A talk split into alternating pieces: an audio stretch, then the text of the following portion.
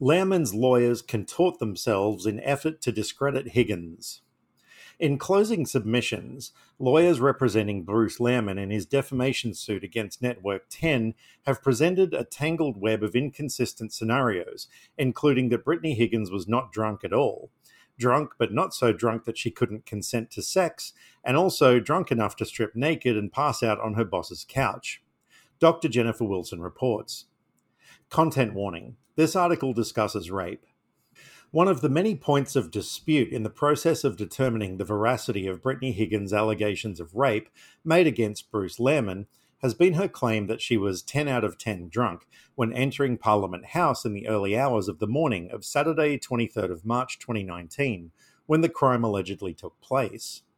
It's therefore unsurprising that Lehrmann's lawyers, Steven Whybrow SC and Matthew Richardson SC, devoted some 16 paragraphs of their closing submissions in Lehrmann's defamation action against Channel 10 and Lisa Wilkinson, attempting to establish that Higgins was not as drunk as she claimed. CCTV footage of her walking through security, they argue, contradicts any suggestion that Miss Higgins was so intoxicated she was incapable of consenting to sex. The submissions state it is fundamental to Miss Higgins' narrative that she was 10 out of 10 drunk, and as drunk as she's ever been in her life, seeking to describe circumstances where she had no capacity to make any decisions of her own, and in particular to consent to sex. It does come as something of a surprise, then, to read later in the closing submissions at paragraph 374 that counsel considers Higgins' account of her level of inebriation is, in fact, strong evidence to find that Miss Higgins was trying to hide the fact that she had passed out drunk in Senator Reynolds' office. 374. The events as described in D and E above all provide strong evidence to find that Miss Higgins was trying to hide the fact that she had passed out drunk in Senator Reynolds' office, and that is why she began to construct a narrative that eventually led her down a path she had to continue to walk. In other words, Miss Higgins was not so drunk as to be incapable of consenting to sex, but she was so drunk she passed out on her boss's couch. A reasonable person might consider that being passed out drunk on your boss's couch in her Parliament House office suggests a level of inebriation that would make consenting to sex impossible. Lehrmann's lawyers concede that Higgins was drunk enough to pass out.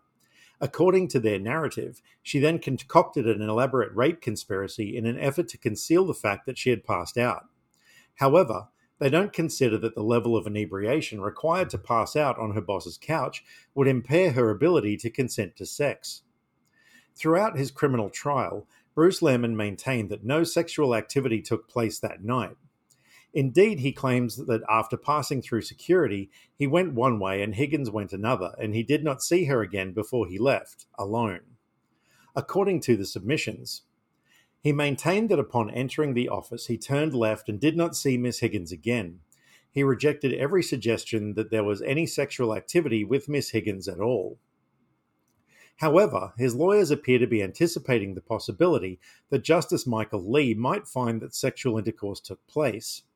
In this event, they must convince Justice Lee either that Higgins was capable of consent because she wasn't impaired by alcohol, despite passing out drunk on the couch, or that Lehrmann did not know she couldn't consent, despite her passing out drunk on the couch.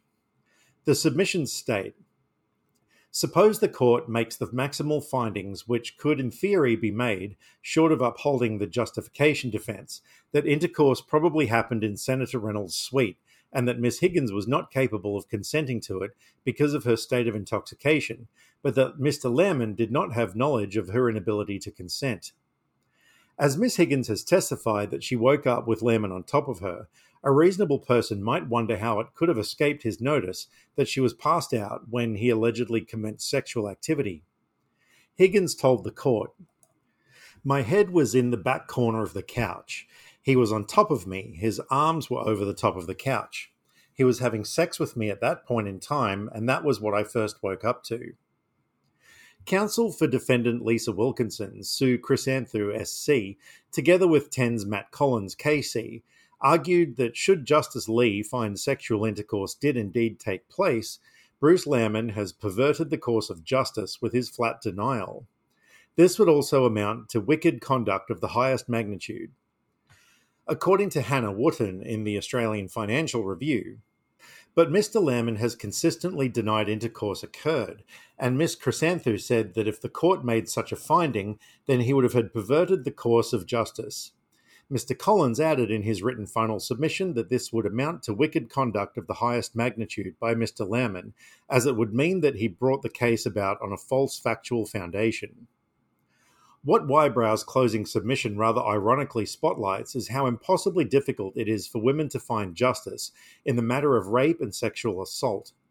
With Miss Higgins' level of sobriety being centered, we can clearly see how the alleged victim's state is manipulated to adapt to all possibilities. That is, it's claimed that she wasn't too drunk to consent, but she was so drunk she passed out. You can't have it both ways. Or can you?